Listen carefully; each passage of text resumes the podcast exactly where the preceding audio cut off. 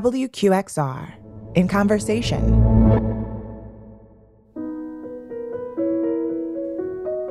Concerts have been canceled and venues may be closed, but artists all around the world are still finding ways to make music and perform. My guest today, pianist and writer Jeremy Denk, is leading the charge in making classical music available for us all, even at a distance. From my bedroom closet turned studio and his home in the Catskills, we spoke last week over Zoom ahead of his first concert as an artist in residence at the Green Space. His series there is titled Bach's Well-Tempered Lens, and you'll be able to stream all three concerts online at W Q X R dot org. I'm Zev Kane, the host of W Q X R's new release show, Latest Greatest, and you're listening to W Q X R Classical New York in Conversation.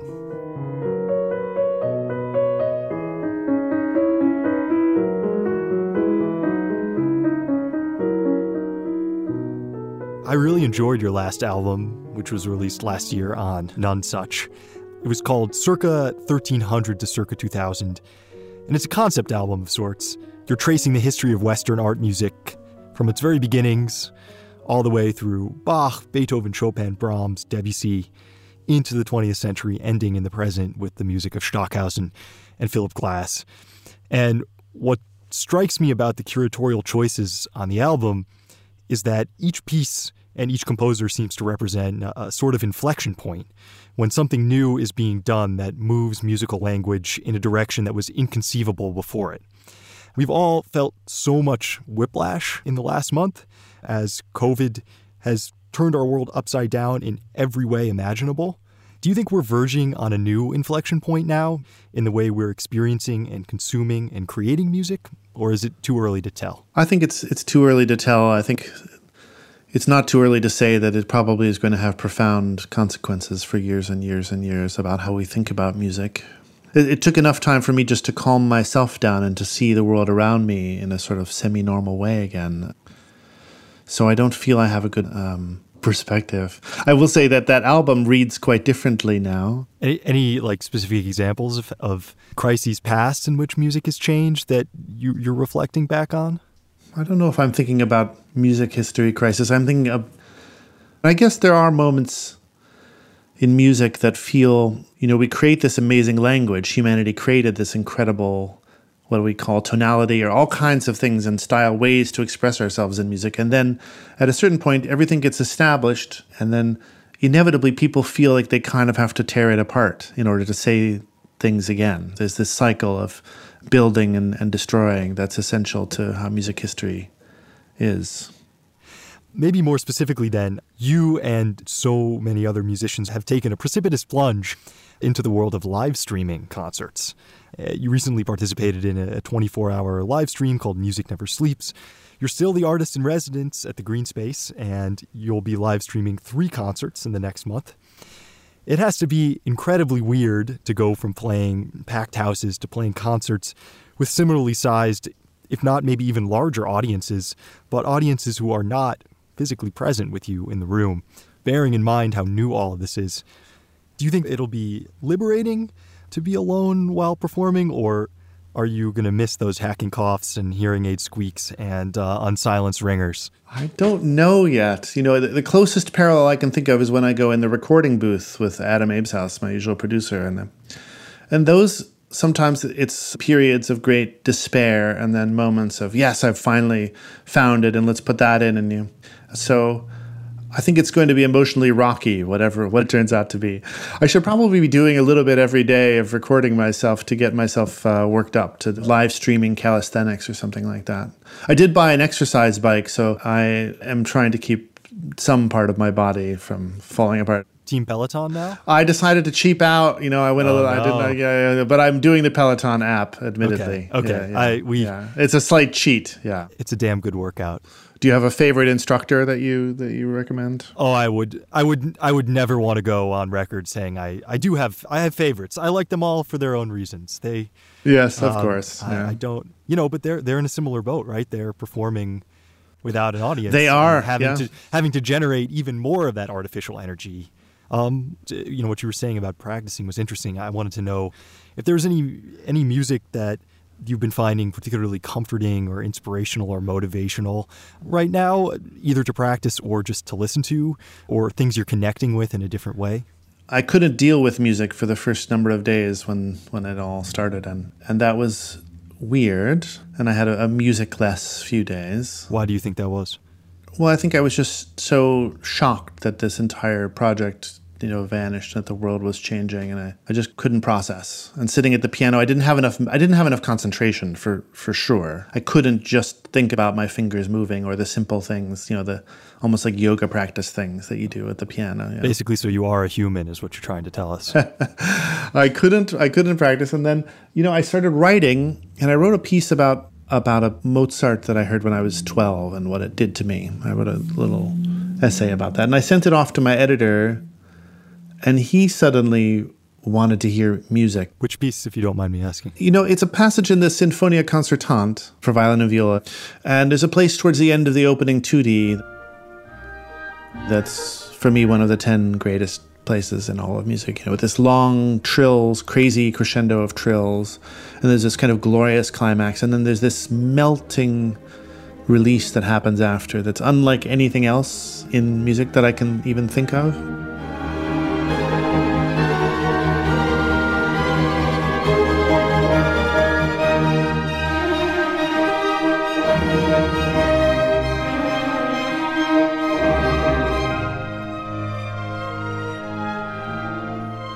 And I remembered so vividly how I, that passage made me feel, and the process of it, the driving to something, and then everything changes and falls away. So I do like music after all. You're certainly making me want to listen to the Mozart right now, I can tell you that.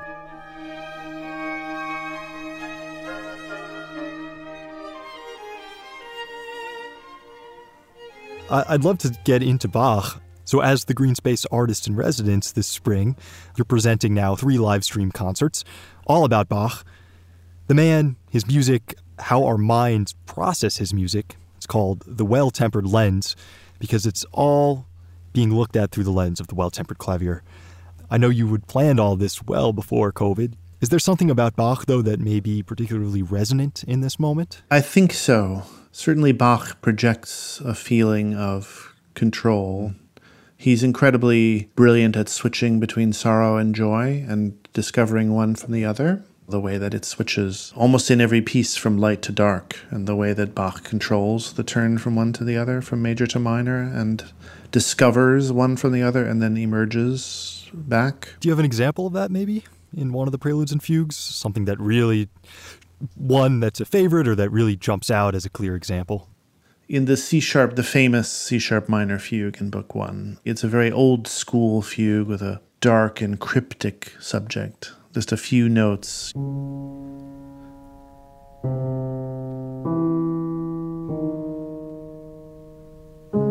That's the one. Those five notes, and they're talking to each other, and, and there's this falling idea that becomes part of the discourse too. Just four notes falling.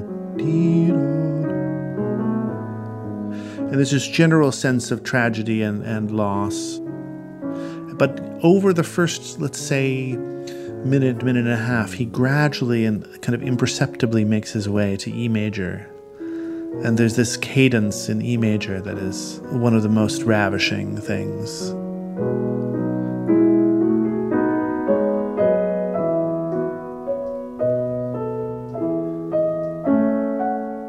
You've never heard E major sound as beautiful as it is at that moment. And then in a moment, he turns back straight to the C-sharp minor, as if there's this instantaneous re-shutting down of the, of the light.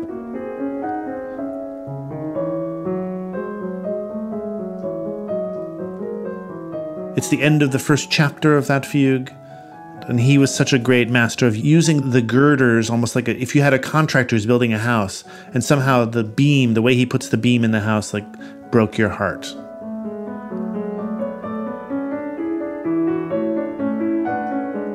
He had a way of using the fundamental building blocks in the most emotional possible way.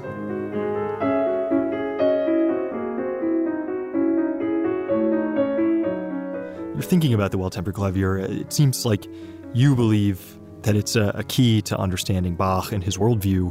Can you just say a little bit more about that and why it's so unusual and special as a piece, even among his oeuvre?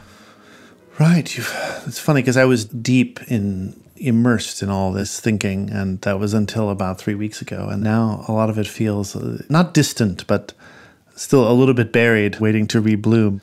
It's kind of a, a universe. First of all, it's in every key, right? Almost like a um, Noah's Ark situation where you want two of every animal to get on the boat.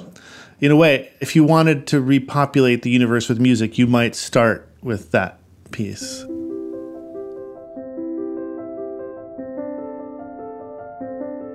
And another thing that I was thinking about, which is even in the first prelude, the famous one, I realized that one of the things he was doing in there was trying to ring the most out of seventh chords that he possibly could. You have your normal triads, which are three notes, and then you add a fourth note to a chord, and you get this incredible rainbow of possibilities.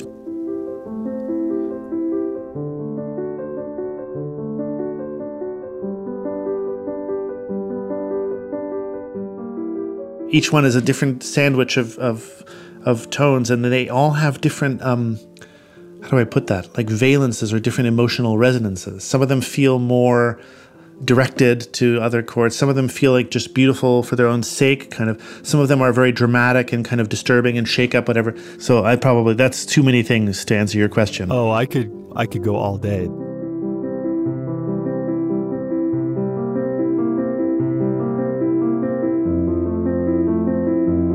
So it sounds like you're gearing up to maybe record the Well-Tempered Clavier, no? Oh, I hope so. Yeah, I've been working on it since the beginning of last summer pretty hard. And so we're going to try to revisit the Well-Tempered Clavier in twenty-one twenty-two because that's the three hundredth anniversary of the piece coming into the universe. By then, I probably would hope to have recorded it.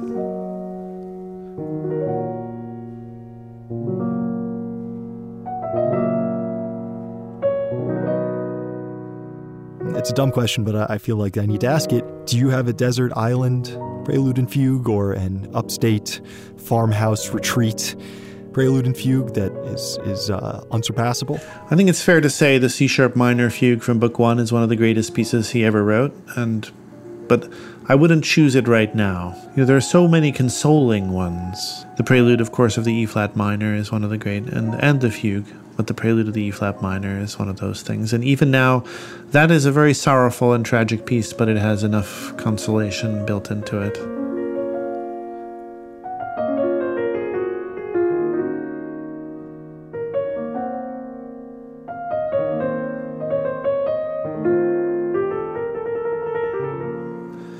It has a, just like accompaniment, simple, like almost strummed, almost like a lute is accompanying the main voice, yeah. So I, I might choose that one.